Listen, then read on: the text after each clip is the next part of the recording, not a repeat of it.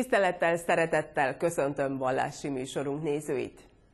A protestáns világban októberben tartják a reformáció hónapját, hiszen október 31-én arra emlékeznek, hogy Luther Márton német Ágoston rendi szerzetes 1517-ben ezen a napon szögezte ki téziseit a Wittenbergi vártemplom kapujára.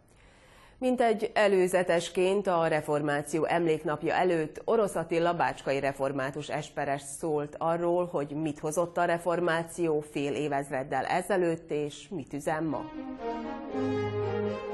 A reformáció elmúlt 500 évének megünnepléséhez elengedhetetlen visszatekinteni azokra a történelmi pillanatokra, melyek formálták az emberek gondolkodását, a kultúrát. Akkor, amikor a reformációról, mint folyamatról beszélünk, amely ugye a 16. századnak az a szellemi meg hitbeli irányzat, ami gyakorlatilag a teljes Európa arcvolatát megváltoztatta. Én úgy gondolom, hogy először a szó eredetéről kellene beszélni, meg is értsük, hogy ugye miről van szó. Református kifejezés, ez nem csak a mi hitünknek, meg a, a vallásunknak a jelzője, hanem ezt az egész folyamatot valójában meghatározza. A szónak két jelentése van valójában, az egyik az, amelyet talán jobban értünk, a másik, amelyet kevésbé. Van egy szó szerint értelmezése a, kifejezésnek, meg van egy tartalmi. A tartalmit jobban értjük, az megújulást jelent, tehát mindannyian értjük, hogy mi az, amikor megújítunk valamit, tehát egy jobb áll, rosszabb állapotból a jobb felé haladunk. A másik kifejezés, ami kevésbé ismert még a mi református híveink körében is, benne van a hittankönyvünkben is, és a gyermekeket is így tanítjuk, hogy az a szó, hogy református azt jelenti, hogy vissza van alakítva az igazi formájára. Na most a kérdés, hogy mit alakítunk, honnan, hova. A visszaalakítás tulajdonképpen azt jelenti, hogy a középkor egyháza messze menően elrugaszkodott a Szentírás tanításától, Isten kijelentett igéjétől, és vissza kellett alakítani, vissza kellett vezetni az embereket, a híveket valójába, isteni gondviselés segítségével az eredeti forráshoz, Isten kijelentett igéjéhez, a Szentíráshoz. Nem véletlenül ugye az egyik vívmánya a reformációnak az anyanyelvű Szentírás, hogy kiki saját anyanyelvén tolmácsolhassa, illetve érthesse Istennek igéjét. Azokat a személyeket, akik ebben a folyamatban részt vettek, reformátoroknak nevezzük, de szeretném kihangsúlyozni, hogy mi a reformációkor nem embereket ünneplünk, bár tisztelgünk a történelmi múlt előtt, hanem inkább Istennek azt a tettét, amit a 16. század egyházában végbevitt a Szentlélek segítségével, hogy visszavezette ugye a híveket az eredeti kristálytiszta forráshoz, a Szentíráshoz. Történetileg mindenki tudja, hiszen két évvel ezelőtt az 500 éves reformációról is megemlékeztünk, hogy az elindító maga Luther Márton szerzetes, aki sokat vívódott annak idején a, a Szentírás tanításával, és ahogy olvasgatta a római levelet, a római levél lenne talán a központi része is a Szentírás elindításának, rájött arra, hogy Isten nem csak megítél, hanem meg is kegyelmez, és amikor tudatosodott benne ez a folyamat, akkor ott indította el ezt az egész történetet, hogy ugye a bűnbocsátó cédulák megszüntetése érdekében elindítja a reformáció folyamatát, 1517. október 31-én ugye a Wittenbergi vártemplom tölgyfakapujára azt a híres 95 tételét kiszögezi. Ez lenne az elindítója a reformációnak. Három központja van nagyjából, az egyik ugye Wittenberg, és még két svájci központ, a másik ugye Zürich, itt egy Zwingli Ulrich nevezetű svájci reformátor volt, aki, aki ezen a téren ugye Luthernek a tanait követte, folytatta, ő talán egy kicsit túlzásokba bocsájtkozott, mert a templomból ugye mindenféle képet eltávolított, főoltár helyére bekerül ugye az úrasztala a templomba, sőt addig ment, ameddig nem kellett volna magát az orgonát is ugye a templomból eltávolította, később rájöttek, hogy azért mégis az éneket vezetni kell valamivel, visszakerült. Harmadik pedig, akinek ugye mi is követői vagyunk, reformátusok, Kálvin Jánosról van szó, akinek magyarul mondom a nevét, francia származású, de miután konfliktus helyzetbe keveredett a, a Párizsi Szorban Egyetemen ugye a, a, azoknak a fiataloknak az oldalára állt, akik a reformáció tanait hirdették, neki aztán távozni kellett az országból, és akkor aztán Genfben ugye a reformáció harmadik színhelyén fejtette ki tevékenységét. Egy híres munkát is írt meg. Az institúciót latinul, vagy a keresztény vallás rendszere, amelyben ugye a rendszer ellen lázadt és lefektette az ő tanait. Ez lenne úgy nagyon röviden dióhéjban a, a reformációnak a, alaptörténete. Két alapága van a reformációnak, ezt még fontosnak tartom kihangsúlyozni. Ugye három helyszín, vagy három ág, ezt mondtam, de két irányzatra osztódik. Az egyik a luteránus rész, ugye ők Luther követői, ők a mai ágostai hitvallású evangélikusok. Ők kicsit többet meghagytak a katolikus egyház tanításából, urvacsora értelmezés, ugye a templomi kegytárgyakból, stb. A másik pedig ugye a kálvinisták, azok pedig mi reformátusok vagyunk. Ferenc pápa 2017-ben a dél-svédországi Lundban részt vett egy ökumenikus istentiszteleten, ami történelmi pillanatnak tekinthető a több évszázados megosztottság után. Valójában egy hosszú dialógus és teológiai párbeszéd betetőzése, ami azt is megmutatta, hogy fontosak ezek a párbeszédek, még ha örökölt megosztottsággal is nézünk szembe. Az 500 éves jubileumi év talán kicsit közismertebbé tett bennünket a világban, protestánsokat vagy reformátusokat, én úgy érzem, hiszen ugye mi kisebbségi egyház vagyunk európai viszonylatban is nyilvánvalóan, de valahogy a világ szemét is ránk irányította ez az 500. évforduló. Én ugyanazt látom, mint a 16. századi reformációban, hogy az Isten kegyelme akkor is ott volt az életünkön, és itt van ma is, hiszen a római levélben több helyen olvashatunk a, a kegyelemről, Idéznék egy szentírási helyet is, hogyha szabad a római levél 16. fejezetének 24. versét. A mi Urunk Jézus Krisztusunk kegyelme minnyáján ti veletek. Tehát ez a, ezt az isteni kegyelem jelen volt akkor is, jelen van ma is, és én úgy érzem, hogy a mai református egyház sokkal jobban közelít a testvéri római katolikus egyházhoz, a többi felekezetekhez is. Hát ez a, a, az isteni kegyelem, ez olyan szinten van jelen az életünkben, hogy ma már eljutottunk oda, hogy nem azt keressük, ami elválaszt bennünket, hanem ami egybekapcsolt, ez pedig a, a, az örökkévaló Istenbe vetett hit. Kiki ragaszkodik a saját hitelveihez nyilvánvalóan, de a közös találkozási pontokat ö, megtaláljuk, megkeressük, különösen itt Vajdaságban, szűkebb pátriánkban, talán magyarként és testvérként állunk egymás mellé a felekezeti különbözőségeket itt valamilyen formában egy kicsit háttérbe tudjuk szorítani. Ezek szerint a legnagyobb veszélyt a kereszténység egységére 500 év után már nem a katolikus protestáns ellentét jelenti. Mik a kereszténységre leselkedő legnagyobb veszélye, kihívások ma? Az, hogy a keresztény értékek való háttérbe szorultak ebben a mai szekularizált, felgyorsult, ugye kicsit, ha szabad így fogalmazni, össze-vissza világban, valahogy kicsit fontos az ember, illetve kevésbé fontos az emberek számára a keresztény értékeknek, a tíz parancsolatoknak, tíz parancsolatnak, meg az Isten kijelentett igényének általában a betartása, megtartása, és ez hozza, ez jelenti a mai kereszténységre igazából a veszélyt, bármelyik felekezethez is tartozunk. Itt kell nagyon csoportosítani az erőinket, és valamilyen formában ugye felvenni ezzel a harcot, és ugyanúgy újból reformálni az egyházainkat, hogy a kristálytiszta forráshoz, a szentíráshoz visszavezessük a híveinket, mert nagyjából ennek van megtartó, megéltető ereje, semmi másnak. A vajdasági Pax Romana 26 éve van jelen Vajdaságban. A szervezet szeptember utolsó hétvégéjén tanulmányi napot tartott Bács-Fekete-hegyen, amikor is a kereszténység és a szolidaritás témára neves előadóktól hallhattak előadásokat a jelenlevők. Aki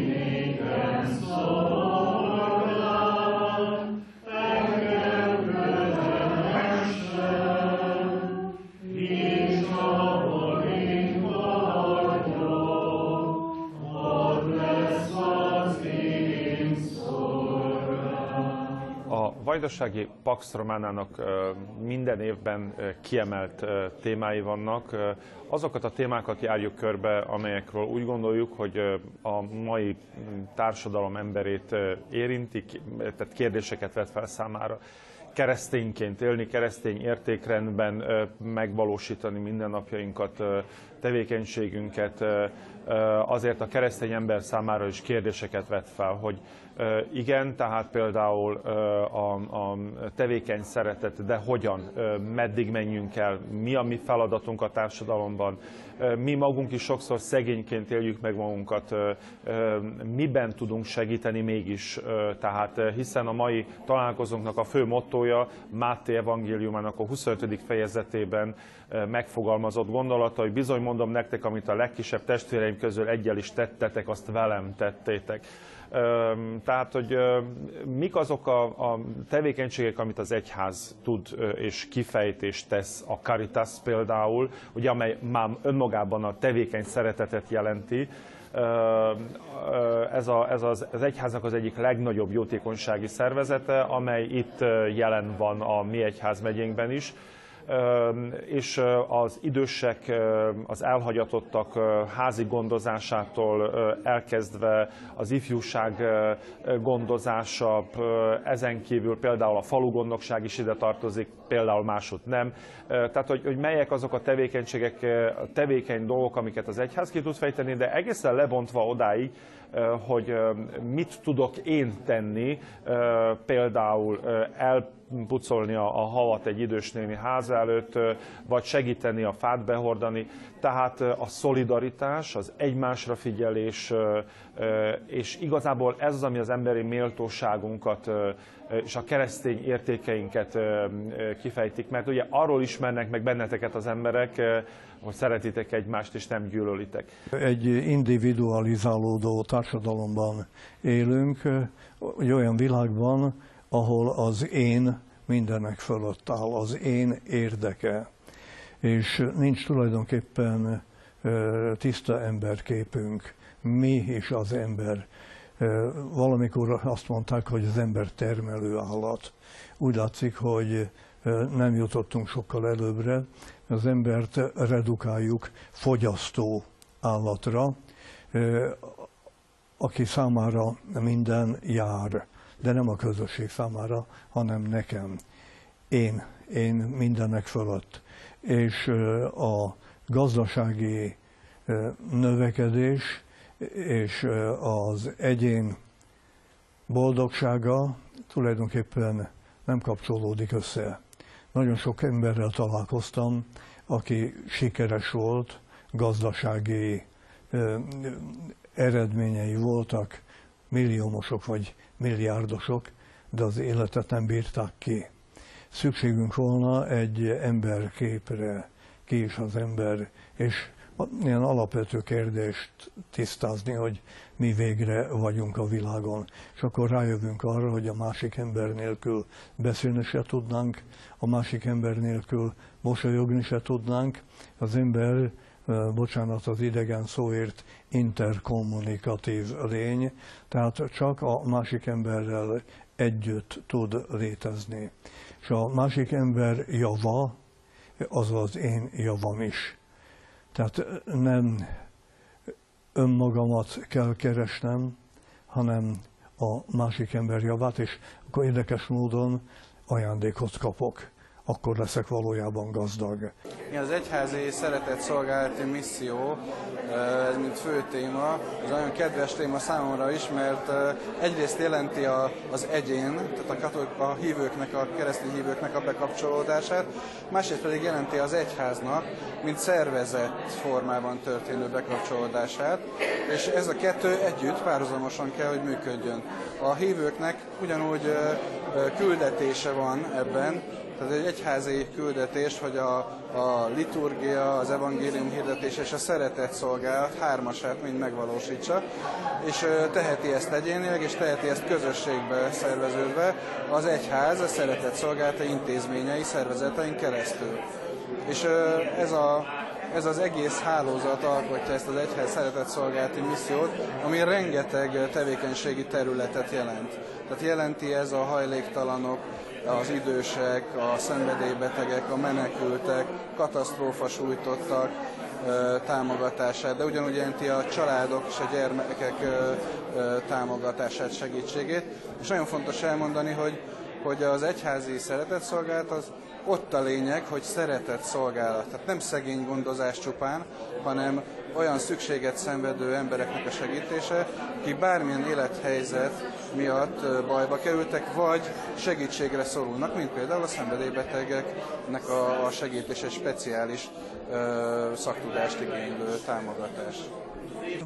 Keresztény embernek azonosulnia kellene Krisztussal. Meg kellene ismernem a Krisztusi tanítást.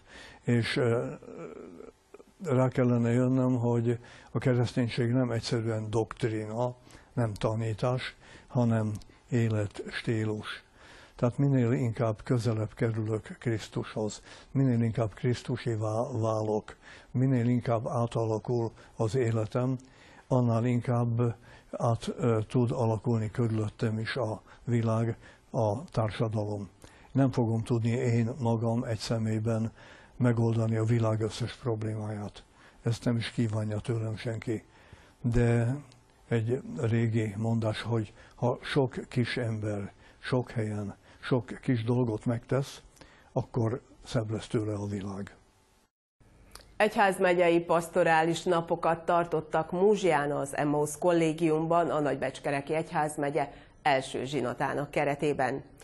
A kétnapos rendezvényre közel 120 lelkipásztor, zsinati animátor és hitoktató érkezett az Egyházmegye egész területéről. Kigyógyítalak sebeidből volt az a pastorális koncepció, amely mentén a szenvedésről és gyógyulásról hallhattak az érdeklődők. Isten hívőként, de ateistaként is sokszor felmerül az emberekben a kérdés, hogy ha Isten jó, miért van annyi rossz ebben a világban?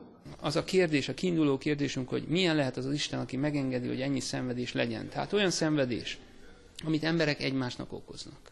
Ez az erkölcsi értelemben vett szenvedés. Tehát az akarati szabadságukat arra használják, hogy, hogy visszaéljenek vele, másoknak szenvedést okozzanak.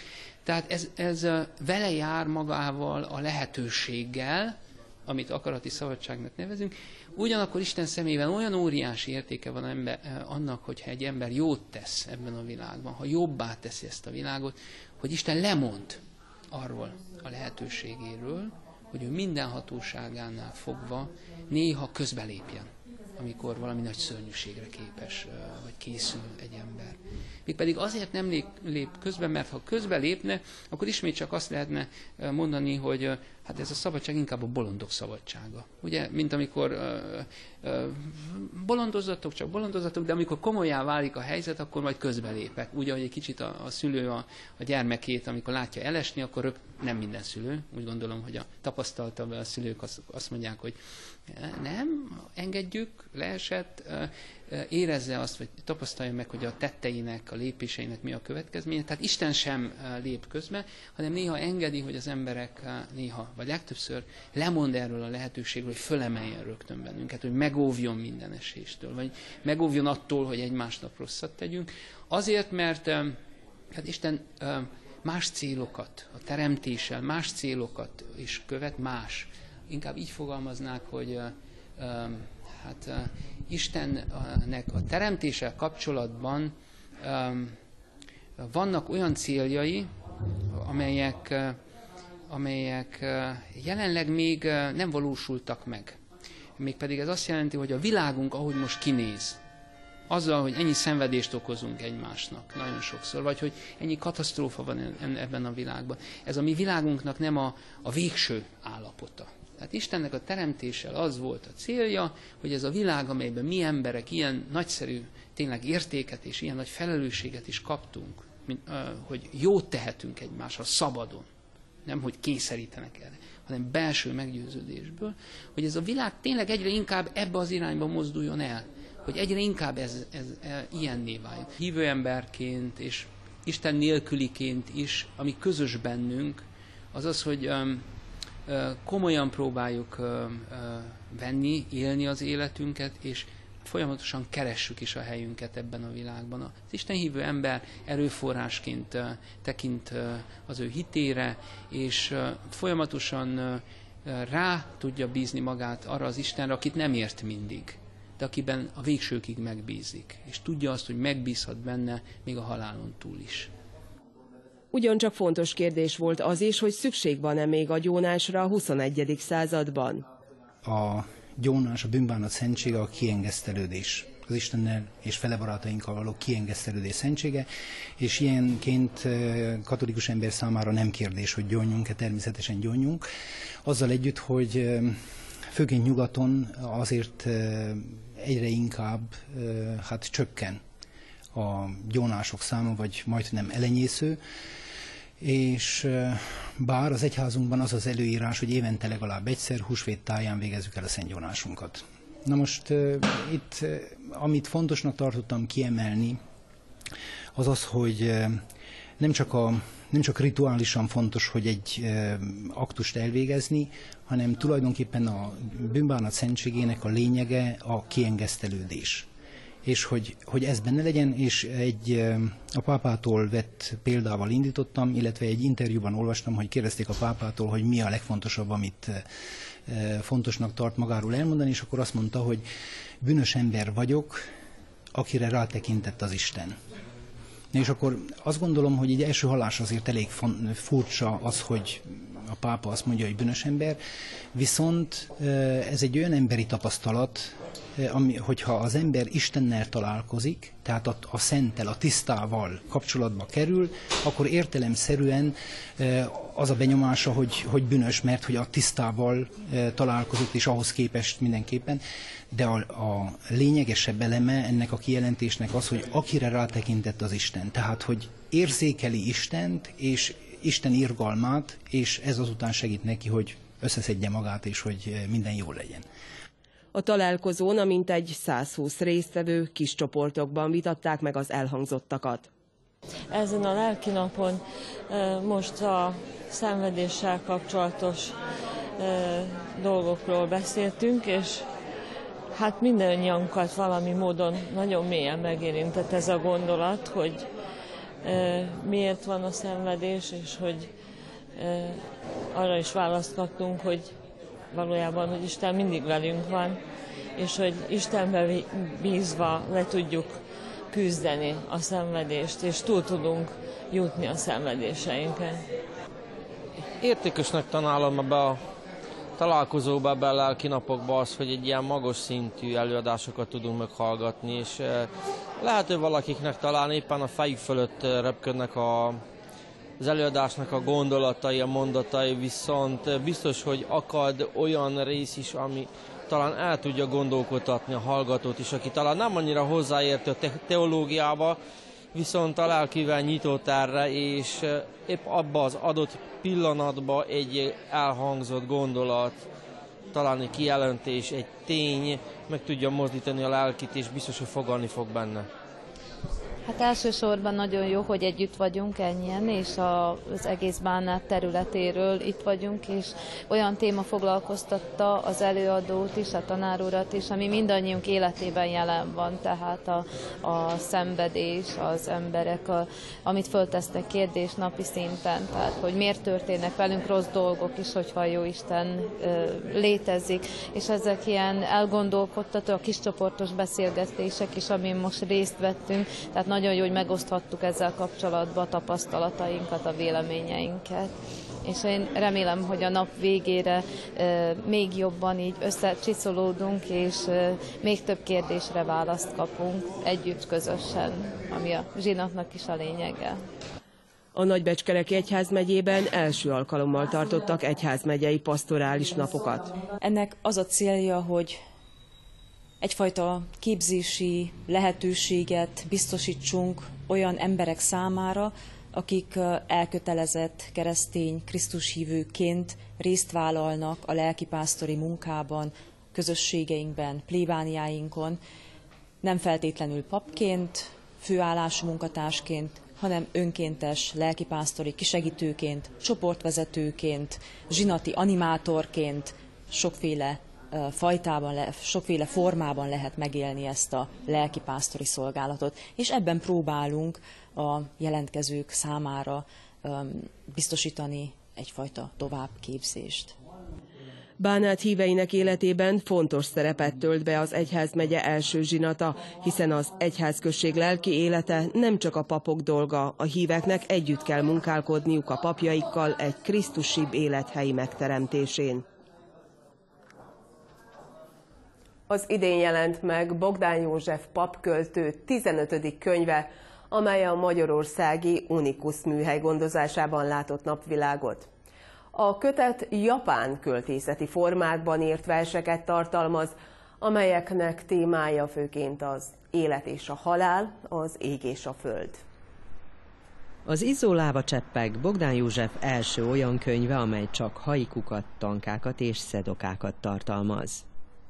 Az egész haiku világ, ami bennem él, még 20-30 évvel ezelőttre datálódik, amikor egyházas kéren voltam plébános, és a kertben kószálva, sétálva megláttam egy kavicsot, megjegyzem, tél volt akkor, amikor ez történt, lehajoltam, hogy felemeljem ezt a fénylő kavicsot, és sehogy se sikerült.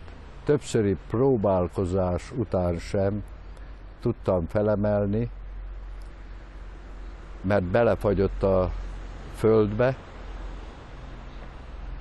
és akkor született az első haikum, amely így hangzik, a fagyos föld most fogva tart egy kavicsot,